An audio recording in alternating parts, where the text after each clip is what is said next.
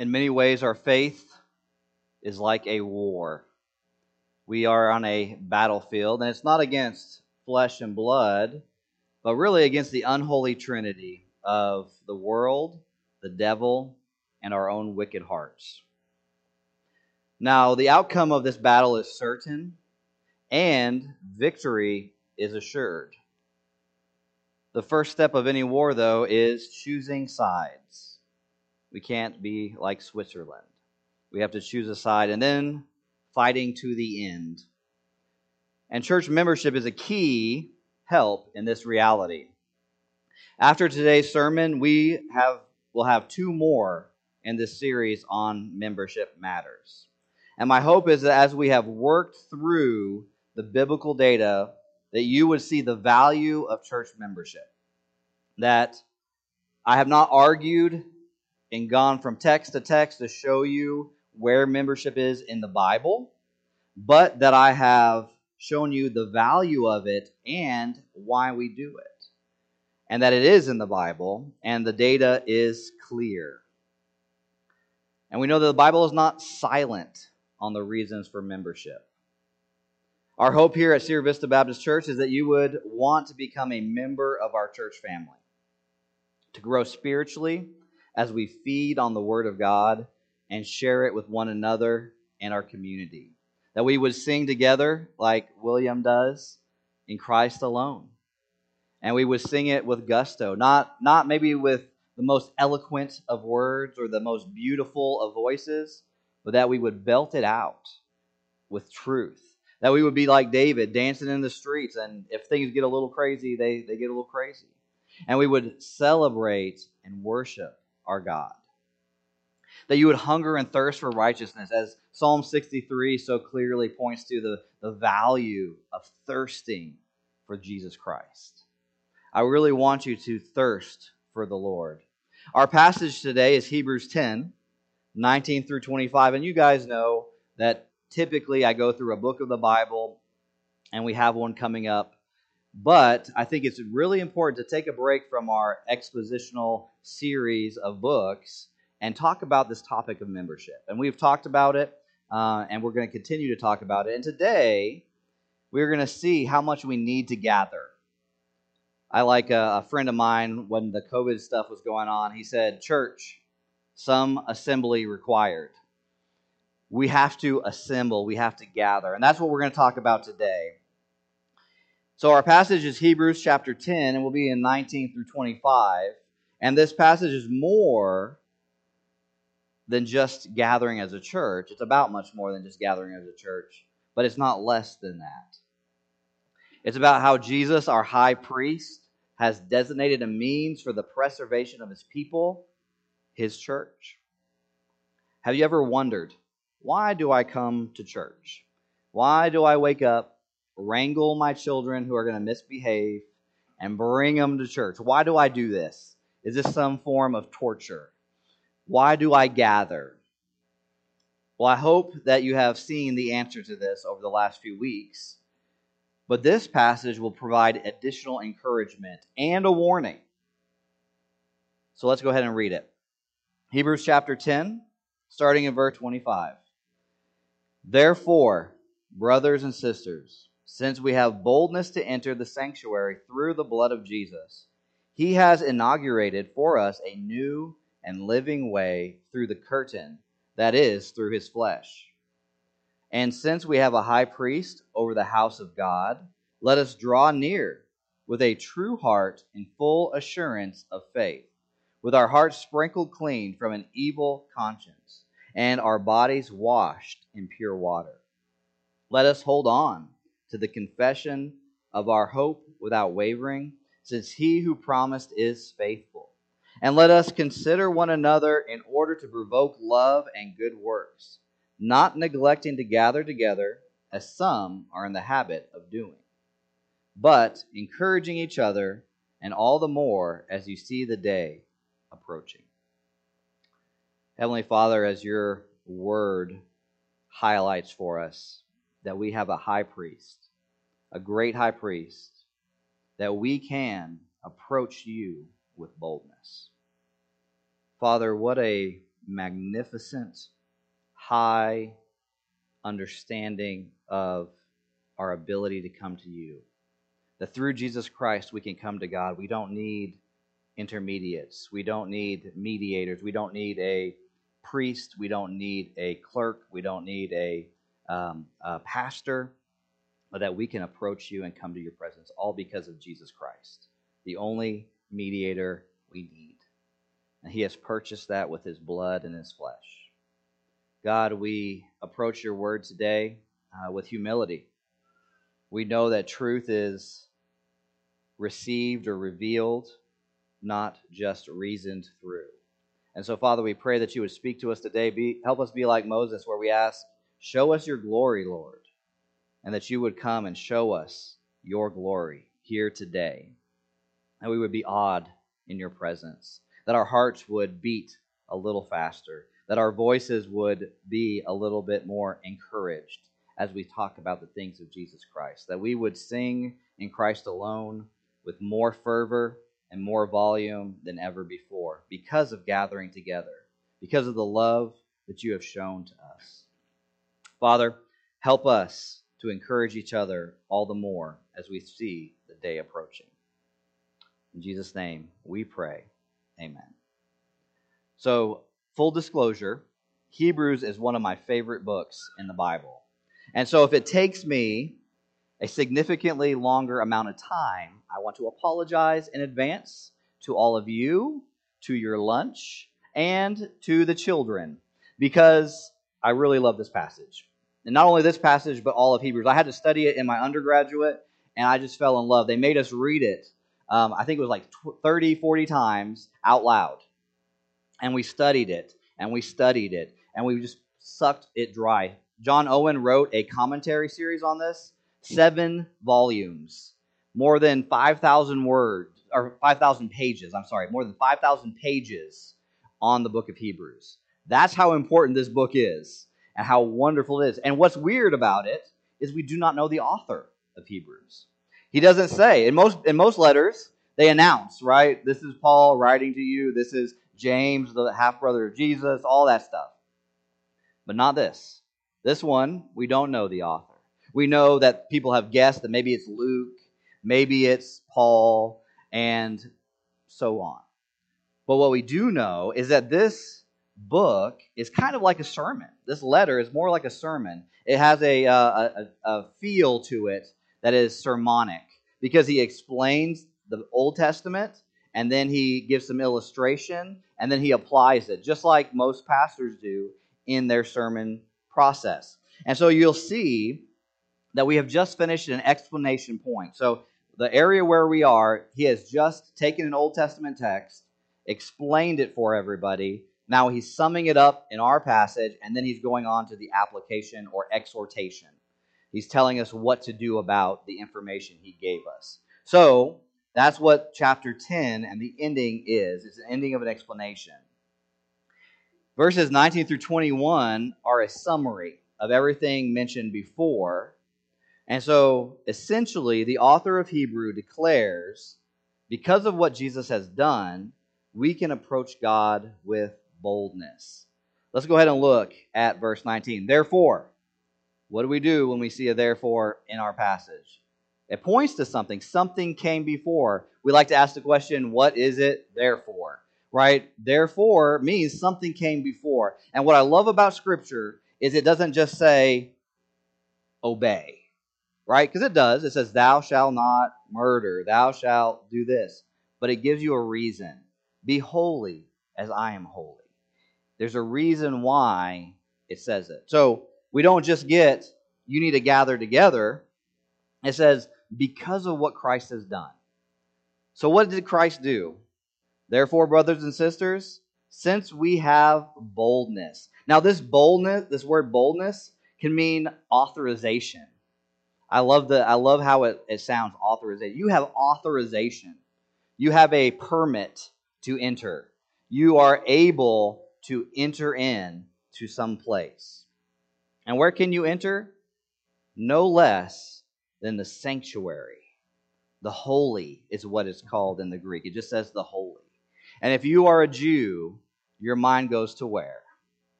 The temple. And this book of Hebrews is really an exposition of the Old Testament as it applies to the New Testament, to us as Christians. And as you read in here, he's pointing out all the blood offerings, all the sacrifices, and then you can enter into the holy. In fact, today, even now that the temple has been destroyed, there is an area that was originally where the Holy of Holies stood. And we know that there was only one person who was allowed to enter at one time during the year, and that was the high priest who was chosen by Lot. And then he had to go through this purification process, and then he was allowed to go in there and take care of few things, and then he had to leave. And if he wasn't pure, he would die. And so they would tie a rope around that guy's leg and drag him out so his body wouldn't sink and, and rot inside there because no one else could go in. And so this is a one time, once a year thing after a long process. And and uh, the author of Hebrews just goes out the gate and says, We have boldness. And he says this other places as well. You have authorization to enter now through the blood of Christ. And what does that mean that we are able to do? Well, it means that we are able to communicate. We can go and we can talk to God directly. In the text, it says you are able to approach because Jesus is our high priest. What I, what I like to say is that the work of Christ, Christ Himself, allows us the audacity to enter into the holiest of holies. Remember when Isaiah got a, a glimpse of God? What did he do? Flat on his face. Woe is me. I'm a man of unclean lips. When the Israelites saw the thunder and the cloud around, around Mount Moriah, what did they do? They said, "We don't want to do anything, have anything to do with this God, because He will kill us because of how holy and perfect He is." They were fear. In fact, Moses would talk to God, come back down from the mountain, and his face would be shining from the presence of the Lord, and that scared them. So not only were they scared of God, they, they were scared of His mediator, Moses. And so now this author says we can walk in to the holiest place. We can go into God's presence. We have the audacity to enter into the inner sanctum and be ushered into the presence of God. When, uh, when I was growing up in Senegal, there was this, this feast. I can't remember what it was called, but it was a- after the long month of Ramadan where they were not eating during the day, no, no eating or drinking of water allowed during the day. They could only eat at night and it was a month long, right? The Muslims would do this. But during that month, they would get goats and sheep, and they would have them all gathered up because at the end they would sacrifice them and then they would eat them. So all month long, what do you hear? Bah, bah, and the bleating of goats and sheep, and it's kind of like just loud. Everywhere you go, that's all you hear. And then the day after that feast, what do you think you hear? Nothing. Silence. Perfect peace all those goats were dead. But imagine the blood, blood everywhere. The sacrificial system every day was a constant process. If you want to know or get a glimpse of this, go to Leviticus and just read through the requirements for atonement.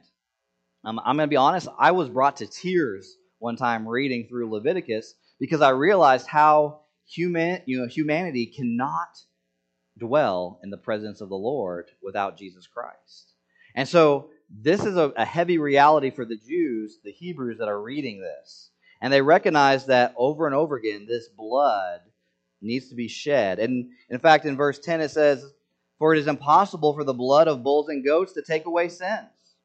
It wasn't even a full on sin removal because it kept having to happen over and over and over. And then it says, not only that, he has inaugurated which is a fancy word, for us to a new and living way through the curtain that is through his flesh. There's a new covenant that has been inaugurated, who has been started. And not only has it been, or is, is, is substantially different than the old. This is not a continuation of the old covenant, as some people believe. This is a brand new covenant. And as you read through the book of Hebrews, you recognize this is a new covenant. This is new. Because it does one thing it secures perfectly the forgiveness of sins. Perfectly. That doesn't mean that you go and you sin and then you have to go and sacrifice a goat and a, and a lamb or a perfect lamb or a perfect bull every single time you sin. I mean, think about it. Every child that you had, especially the firstborn, you would have to take a firstborn offering to the Lord to redeem your child back because the firstborn was of God. And so you would have this continual thing. The first animal that you get, you have to kill that animal because it's dedicated to the Lord. There's all of these laws, and it's just a constant sacrifice of blood because humanity is so broken. And we can see that in our world today, can't we? We can see it, and we see how people have tried to approach God. Well, I'll just be content with myself. I'm going to celebrate myself. Whatever desires I have, I'm going to celebrate them as natural and good. And what do we see happen? We see debauchery. The animals pursue pleasure. Why do we think that we, human beings, should do what animals do? It says here that the living way is inaugurated, a new and living way. I think this is a very clear picture of the resurrection, is it not? The resurrection of Jesus Christ. Because when you killed a lamb, it don't come back. Right? When you slaughter something, it dies and it stays dead. It doesn't revive. All the animals that they would kill over and over again weren't coming back. But then this sacrifice did. This Jesus Christ did. And so we don't follow a dead path, but a living path, a path of life, which means the sacrifice is alive, which means we can communicate with the sacrifice. This is, this is good news. If you wanted to sum up this portion, you could say that we have access and a mediator. So we have two things here. The reason we can have boldness is because we have access because of what Christ did, and we just did a little mini sermon on the blood and the body. But not only that, he's alive and we have a mediator who is stand, standing there with God on the right hand of God, sitting on this throne, in, uh, interceding for us when we sin, when we are not worthy, because we aren't. We have a mediator, and that's what is called Christ's priestly role. There's a threefold office that Jesus does. Uh, I don't know if anyone's ever talked to you about this, but there's three things that Christ does He is a prophet, He is a priest, and He is a king. This is what we talk about when we say He is fulfilling the role of priest. He is the sacrifice and the mediator. So, the threefold office of what Christ does. And so, this may help us when it comes to understanding what faith is. Many people have a skewed understanding of what it means to be a Christian, to be saved. In Scripture, it tells us that we need to receive Jesus. Now, when I have talked with some people and I say, you need to receive Jesus, some people will say, okay, I'll receive him. And then I wonder, do they know this Jesus? What do they know about Jesus? Did they hear Jesus meek and mild on the, on the radio once? Did they see a, a cute picture in a nursery somewhere? Who is this Jesus that they say they are receiving? Is it Jesus as prophet? Is it Jesus as priest? And is it Jesus as king? Because if it's not, they haven't fully received Jesus. That's just the reality. Now, I'm not saying that you have to have a full understanding of each and intricate part. And when you think of Jesus, you have to think of a little priest guy and a little king guy and a little prophet. But what I am saying is the priestly role that Christ does is integral to our salvation. Let's go ahead and read what John says. John 1:12 says, "But all who did receive him, he gave them the right to be children of God, to those who believed in his name." The idea of a priest means that you must abandon any idea of saving yourself by your own good works. Because that's what the role of the priest was, right? You would bring your offering the priest would take that offering and he would make the sacrifice. So let's say you sinned against your brother. There is a requirement to get redemption. There's a requirement to get forgiven in a sense. And you would have to meet that requirement. So let's say you killed someone else's animal, you would have to then bring a, a, a replacement animal to replace it with, and it would have to go through this process. It was a long, drawn out law process full of works.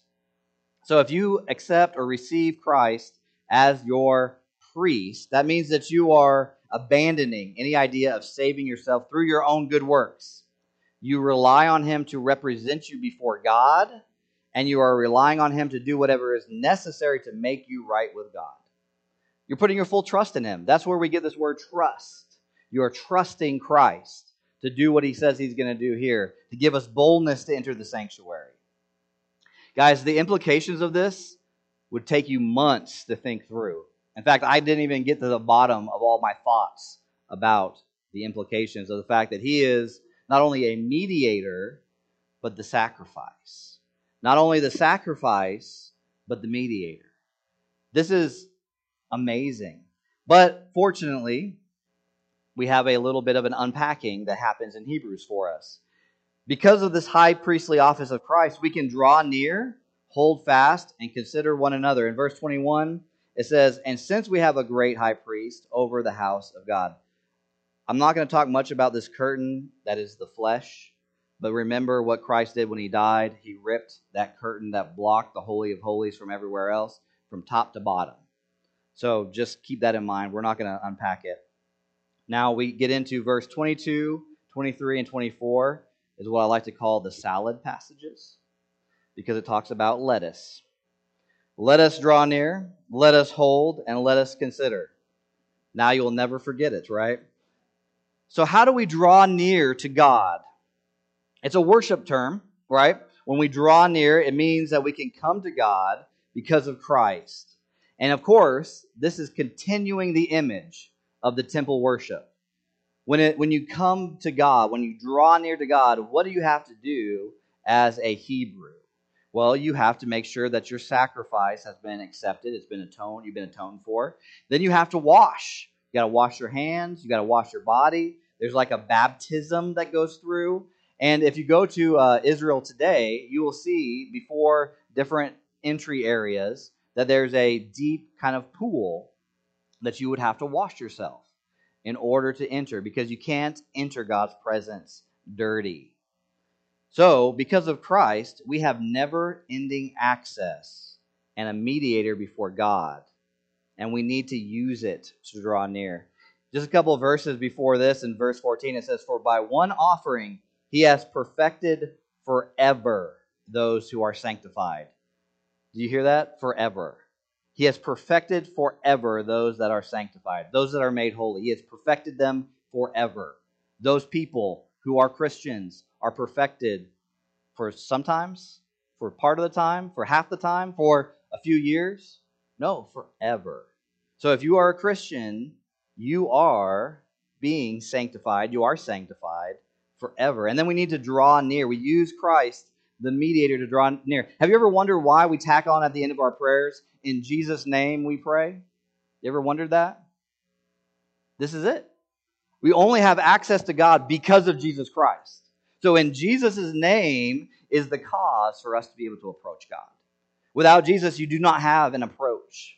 You are not able to come before the holy God.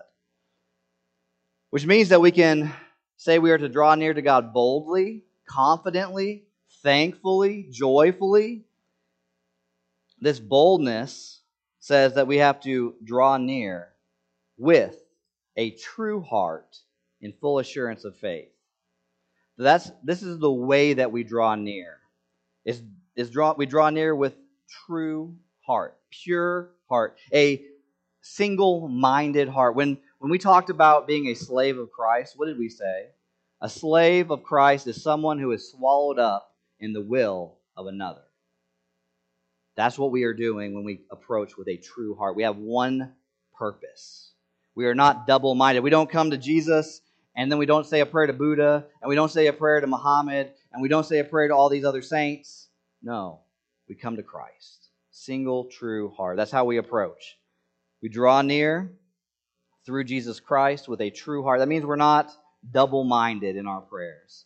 Uh, there's a lot of talk about the battlefield prayer, right? If God, if you save me from this ambush or you save me from this deadly situation, I will serve you, or I will give a tenth of my, my money to the church, or I'll do this or I'll do that.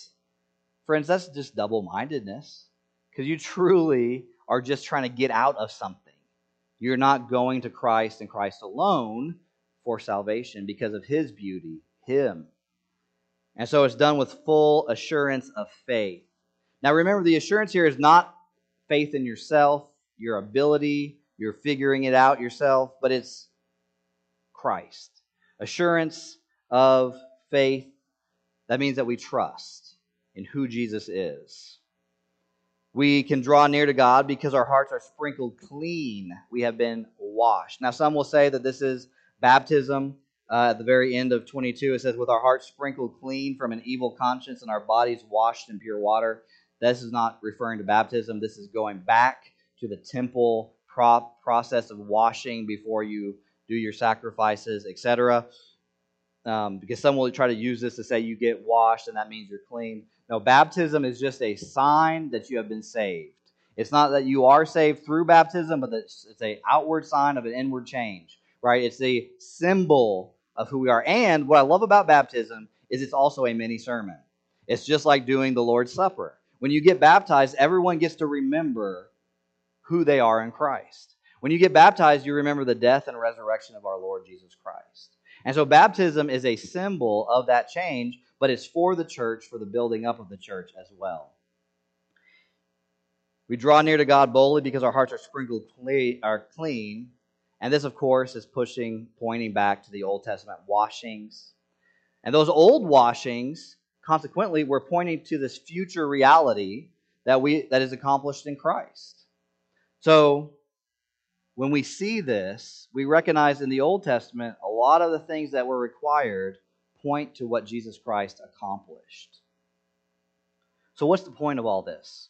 This is all good news, right? Draw near. That sounds wonderful. That sounds fun. I mean, I want to draw near to the Lord. I want to have what David had. I want to be thirsty for the living God. I want to hunger after him. I want my eyes to be bright in joy of this of this Jesus. It means we can have faith. This work of Christ gives us faith. Now remember, faith is knowing the facts about Jesus Christ, it means believing these facts, and it means trusting in Jesus Christ. Remember what we talked about that you could know stuff about Jesus and not be saved? You could even believe that the stuff about Jesus is true and not be saved. But it's not until you are trusting in Jesus that you are saved. Knowing the truth that our sins are no longer a barrier to, to a perfect and holy God should cause you to draw near. It should make you hunger to be in the presence of the living God, something that other people were not able to accomplish through Jesus Christ. The second thing that you must do is to hold fast to hope. Look at verse 23. It says, Let us, here's our second salad, let us draw or hold on to the confession of our hope without wavering. It says here the readers are to hold on to the confession of our hope without wavering. This is the third time this letter mentions holding on. And this confession that these believers have already acknowledged and accepted. They've already said that this is the truth, the truth. And, and part of the problem is these Jews, these Hebrews, were coming to the Christian church and they were they were kind of liking what they were hearing about Jesus Christ, and then they would fall back into old Hebrew laws and customs. And what the writer here is saying is let us hold on to what you already confessed. You confess that you believe in Jesus Christ, you confess that you trust him. Well, hold on to that. Actually, have hope. So, this hope means something particular. Christian hope has a threefold understanding. I, I don't, you know, I like threes because it, it's like a trinity. So a guy named Jim Orrick, he helped helpfully outline Christian hope like this. He said, number one, hope is as a Christian is believing a promise that God made for the future. You're believing a promise that God made for the future. The second thing is you are happy about the promise and want God to fulfill it. Right? Like the coming of the Lord, we are happy that he is returning and we want him to fulfill it. If I was not a believer, I didn't and I don't have Christian hope, I would not want the Lord to return. All right, so we're happy about the promise. And then third, we cooperate with the means that God has ordained for the accomplishment of the, pro- the promise. And many Jews, of course, have an end time hope. They want the coming Messiah. They want the coming Messiah that returns as a conquering warrior and make, makes everything right. Now, the New Testament shows that this timeline involves an inauguration, that Jesus' death and resurrection began the great redemption, but its completion has not yet arrived. Think about D Day. When D Day happened, it was a significant win for the Allied forces, wasn't it? It was a massive loss, but we knew that once we took Normandy and we conquered that beach, the battle was over. It was just a matter of fighting through and mopping up. Once we broke that stronghold from the Germans, we were able then to go on to VE Day, victory over Europe.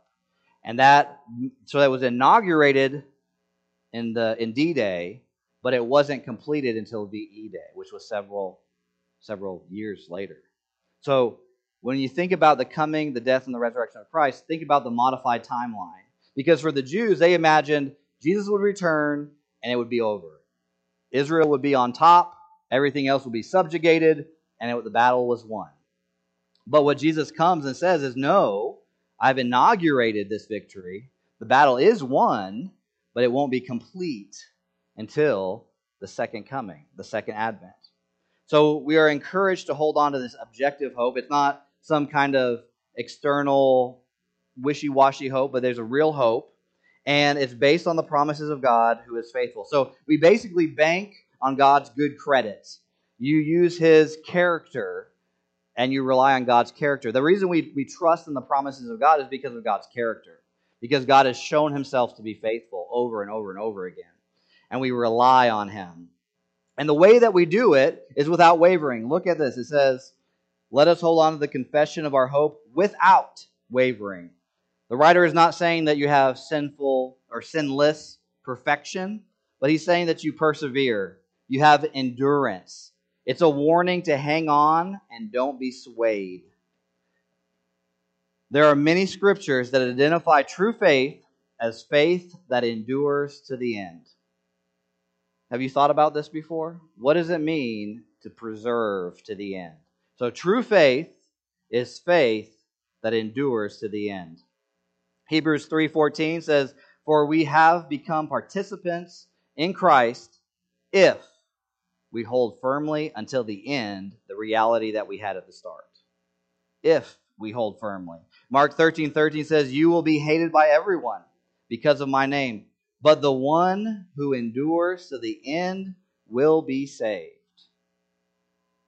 I know some people wonder if you can lose your salvation. Have you ever wondered that? Can I lose my salvation? I don't have time to fully go into the reasons why I think you cannot lose your salvation. I believe Scripture is very clear that you cannot lose your salvation. But essentially, let me give you a quick snapshot of my logic on this. It comes down to when you are a true child of God, like it says here in verse 14, for by one offering he has perfected forever those who are sanctified. You become a true child of God. No one can take you from his hand. If you've truly received Christ, he promises that nothing can separate you. Romans 8, 38 through 39. For I'm persuaded that neither death, nor life, nor angels, nor rulers, nor things present, nor things to come, nor powers, nor heights, nor depths, nor any other created thing will be able to separate us from the love of God that is in Christ Jesus our Lord.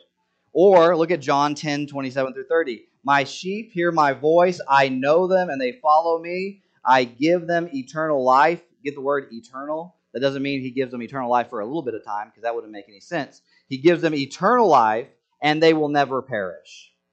No one will snatch them out of my hand. So if you are truly a believer in Jesus Christ, if you have truly been saved, you will endure to the end. But if you do not endure to the end, you aren't truly of us. And then he says, My Father who has given them to me is greater than all. No one is able to snatch them out of my Father's hand. I and the Father are one. So you can't even jump out of his hand. right? A lot of people say, well, you can't snatch them, but I can jump out. That's not what it's saying here.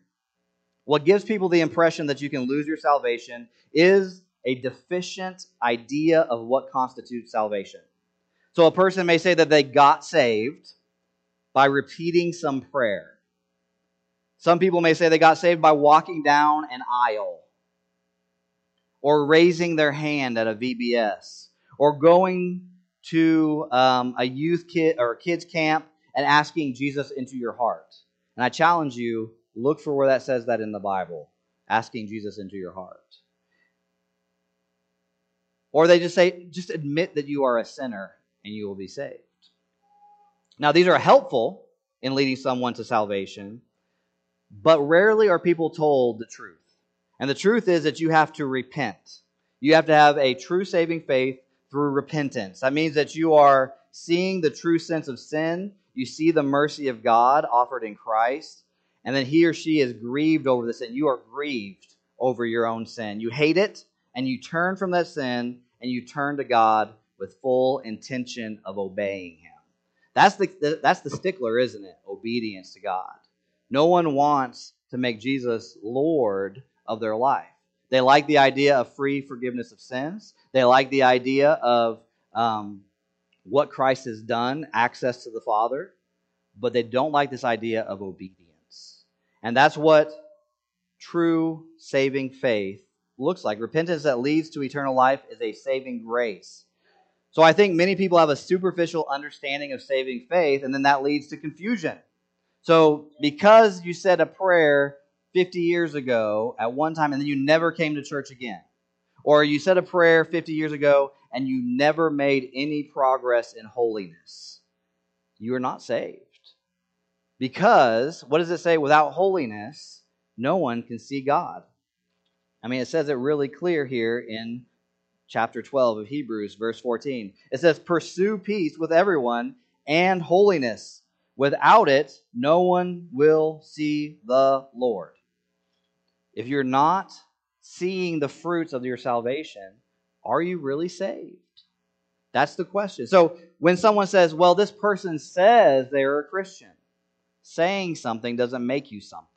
I could say that I'm Michael Jordan, and you guys would look at me and say that's not true. Unfortunately, we live in a society where my truth is my truth and your truth is your truth, and we can kind of just decide what we want to be, and we just choose our genders and our everything else, and it's sad because that's not how reality works. So we have a superficial understanding. It's kind of like the parable of the seeds in Matthew 13, right? Some seeds sprout up and they look genuine for a while, but they do not endure to the end. Trials choke them out, the troubles of this world, or they get distracted. 1 John 2:19 I think says it as clear as you can get. They went out from us, but they did not belong to us. For if they had belonged to us, they would have remained with us. However, they went out so that it might be made clear that none of them belongs to us. Do you understand? The, a saving faith, a true faith, is faith that endures to the end. So we have a responsibility to hold fast. Not only do we draw near, but we hold fast. So how do you draw? Uh, how do you hold fast? I guess that's the ultimate question, right? How do we pursue holiness in this life? Well, first off, of course, is prayer. We go into the presence of the Lord and we ask Him for help because we can't do it ourselves. We meditate on God's Word. We read it. Not only do we have a reading plan or we go through the Bible at some kind of regular way, but we think about it. We spend time dwelling on it. We take a verse from our reading and we think about it, or even maybe a couple words from our reading. I read a book the other day, and I don't care about anything else in that book. That one or two sentences was all that impacted me. And sometimes when we read the Bible, it's one or two verses that really stand out. If you need resources, I have a book or two that will walk you through ordinary means of grace. You don't need a Damascus Road experience. You don't need an angel of light to pop up and tell you what to do. All you need to do is pray, read God's word, and spend time in it. Get to know this Jesus Christ. Get to know that prophet, priest, and king. If Jesus Christ is prophet, that means that his words are true. And that's what we are saying that because Jesus believed the Bible, I believe the Bible. because he believed everything in here was true. I believe everything in here true. And if it's true, then that means it's helpful for me to grow in holiness. We can be like David, who meditates on the law day and night. We can be like David, who delights in the Lord, who says, I hunger and thirst. Guys, if you're not thirsty for the Lord, there's something wrong in your spiritual life. Uh, there's a book by Donald Whitney that gives you spiritual diagnostic questions. And one of them that just like gut punched me is Am I daily hungry and thirsty for the Lord? I'm be honest with you guys. There are some days I wake up and I'm a big old grump. And I don't want to talk to anybody until after I've had coffee, I've had some breakfast, and maybe about three o'clock in the afternoon, I'm ready to go. Right? And am I thirsting after the Lord the minute I wake up, or am I grabbing Facebook? Am I grabbing Twitter? Am I grabbing my email? That's the question you need to ask yourself. If you have to, buy an analog phone, be a weirdo, get something else, get, get a, a alarm clock that you wind up, maybe even. Set that sucker beside your bed and have a Bible next to it and spend five, ten minutes reading God's Word and praying. Very simple. But we know what we do. We grab our phone and we say, Well, I have an app on my phone. I'll just grab my phone. I won't look at anything else. I'll look at my app. And guess what happens? Next thing you know, you're playing Candy Crush. Okay. So we use the spiritual disciplines. We draw near, we hold fast, and thirdly, we are to consider one another. This is the meat of what I wanted to talk about, and we're almost done. So it says, Let us consider one another in order to provoke love and good works. The word provoke here could be also translated as irritate. Let's irritate each other for good works. And we'll explain what that means. It's a strong word. It's actually the word that was used when Paul and um, was was mad about Mark. John Mark had, had left them before, and he didn't want to bring him on the missionary journey. So they uh, uh, uh, provoking arrived. This is the same word here. So how do we provoke each other? And this is, and right about now, you may be wondering, what has any of this to do with church membership? I'm glad you asked. This point in particular points to our need to gather to get together. And in fact, we need to irritate each other. And it's a command and a warning. The first thing is we need to irritate each other or consider one another in order to provoke love and good works. Considering means you need to think about it. You got to dwell on it. When you wake up in the morning, you are thinking about how you can irritate someone. I mean, uh, provoke them, encourage them, how you can make them into what God has called them to be. In fact, when you scrub yourself with soap, you are irritating your skin to get the germs off, right? When you, the olden days, we used to have a little, I didn't used to have this, but somebody did, the bucket with a little thing and you like rub it, your clothes on there, right? You had to, you irritated your clothes. There's even, there even used to be on the uh, washing machines, like irritation, right? Or something like that, irritation mode or something. I, you probably only had one one dial, so I get it. But there was a way that you had to irritate your clothes to get them clean. And the same thing with us as Christians. We have to think about each other, and it's not spontaneous, it's actually planned. So, what does it look like? First, it's like thinking, man, you know, Betty was looking down this Sunday. How can I encourage her this week? You are at church, of course, and you see Betty, and she just looks kind of down man, I'm gonna I'm gonna reach out to her this week. I haven't talked to her in a few months. I'm gonna see what's going on. It's thinking ahead, planning, or you see some new people walk in and they're looking confused. Maybe they need to go to the bathroom and they, this, this building is like a maze. You want to show them where the bathroom is. You want to show them how they can get there. Make them feel welcome. Um, or maybe the folks in the kids' ministry are struggling you can say, What do I do or say to encourage them in their hard work? I know my children, I know sometimes they can be a pill, and they are growing and they are irritating, and that makes me a better Christian. But guess who gets to deal with them during the Sunday service? Other people. So, how can I encourage that teacher? Man, you know what? Edward came home and he said five Bible verses. I've never heard him do that. You know what? You're such a great teacher. I appreciate you spending time on Sunday, not listening to the sermon, going and working with the kids. You can encourage people. It means looking out for people who might be falling into sin and warning them away from it. That's going to be kind of uncomfortable, right? Maybe you notice an anger issue and you come alongside and help and be an accountability partner. Maybe you're an old dad who sees a young dad getting real snappy with their kid. And you know what? You're like, I dealt with that. I used to have an anger problem. Let me walk alongside this man and say, you know what? I want to be there for you. If you get angry, call me. We'll talk about it. You're looking intentionally for ways to irritate, I mean, to encourage one another. You're irritating each other into holiness. You get to know people, and that only happens when you meet regularly. And here's the thing if you are not committed, if you are not part of the family, and someone comes up to you and says, Hey, I noticed you're angry, and you're like, Really? You think I'm angry? What's your problem? And you're not a member of this church, guess what you're going to say? Well, I'm going to go to another church. These people are mean. They're always picking on me. But the reality is, there's accountability when you commit to a local church. It means that when I'm getting snappy with my wife and someone notices it, they call me to account, even when I don't like it. I have a buddy, we used to play video games online together. And one time I said something kind of harsh to my wife, and he said, Put that controller down right now and go talk to your wife. I was like, No, I'm playing a game right now. She can wait. He said, No. He's like, We're done. Go. And he forced me into that. Then another time, his son punched his other son, and he went on the son that got punched and got mad at that kid. And I said, Bro, I said, I think you handled that kind of bad right? Like the kid that punched probably needs to be the one in trouble, not the kid that got punched, right? And he was like, oh, you know what? You're right. I think I did. And we called each other into account because we were friends and we were basically, in many ways, like family. So you have to be a member of a family. And here we got the warning. So the opposite of provoking or irritating to love is to neglect each other. It's easy to neglect each other. There are many reasons for the early church not to meet. In verse 25, it says, Not neglecting to gather together as some are in the habit of doing, but encouraging each other all the more as you see the day approaching.